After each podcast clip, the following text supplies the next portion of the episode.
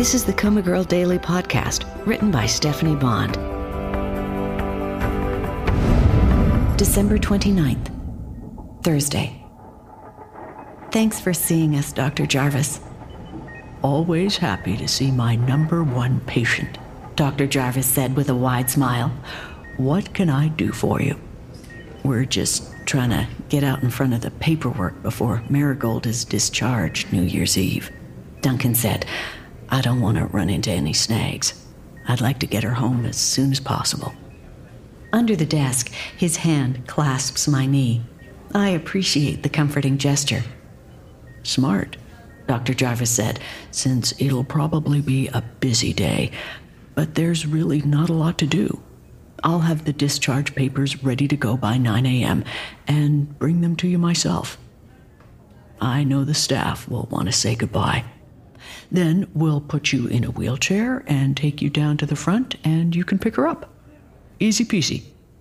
I wet my lips. And when will we receive the final hospital bill?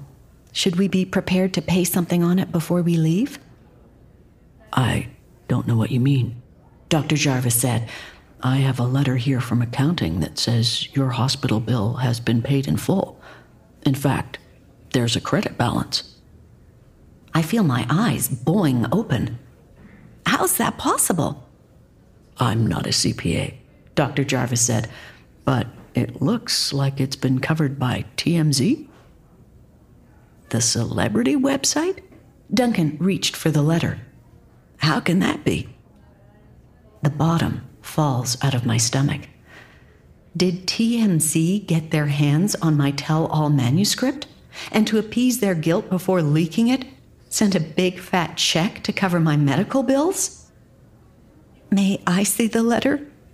I can hear the tremor in my own voice.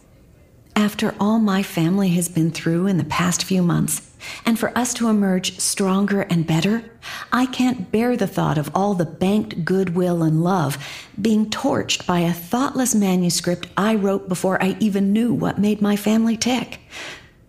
But when I glance over the list of checks, I realize the first payment was deposited shortly after I arrived at the hospital, and checks regularly thereafter.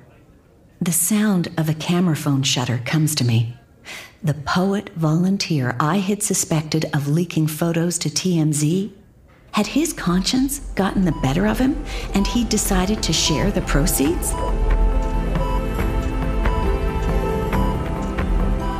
Hi, this is Stephanie Bond, author of the Coma Girl Daily podcast.